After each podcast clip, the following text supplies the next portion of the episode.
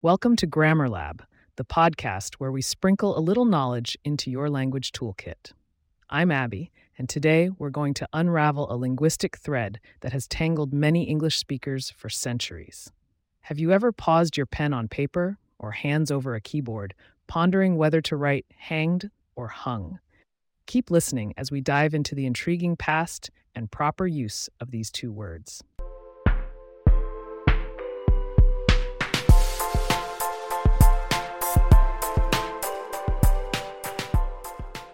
Let's get to the core of our grammar insight for this episode hanged versus hung.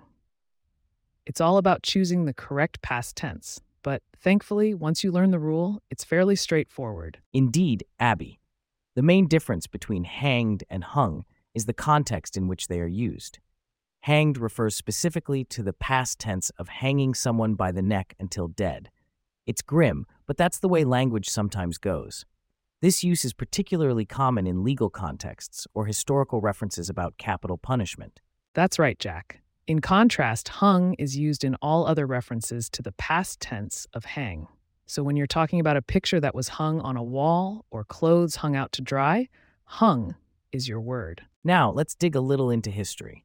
Hang has its origins in Old English, with the word hangian, which meant to be suspended, and hon, which was the past tense.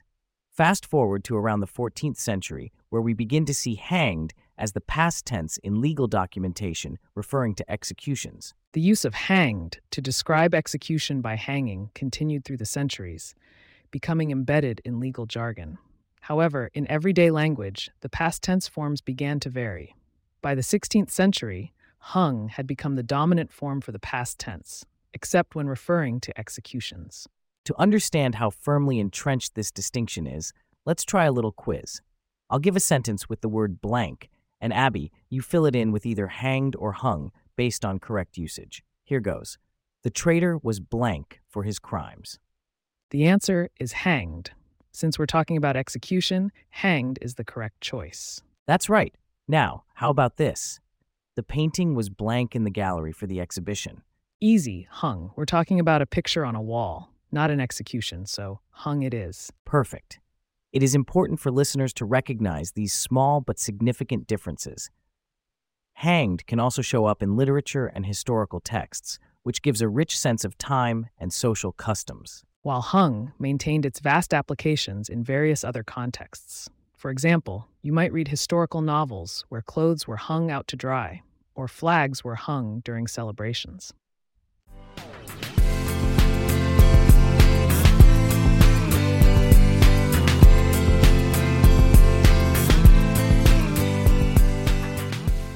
That wraps up our grammar adventure for today. We hope you're now more confident in choosing between hanged and hung. Remember, hanged is specifically for executions, and hung is for everything else. If you have questions that you would like for us to answer on future episodes, please get in touch at grammarlab at pagepods.com. Our email address is also in the show notes. And if you like the show, be sure to subscribe on your favorite podcast app and consider leaving a review so that others can learn more about us. To stay up to date on the latest episodes and for show transcripts, subscribe to our newsletter at the link in the show notes or email us. Thank you for tuning in into Grammar Lab, where we dissect the language to make grammar your superpower. Until next time, keep your sentences smart and your verbs in the right tense. Bye, everyone.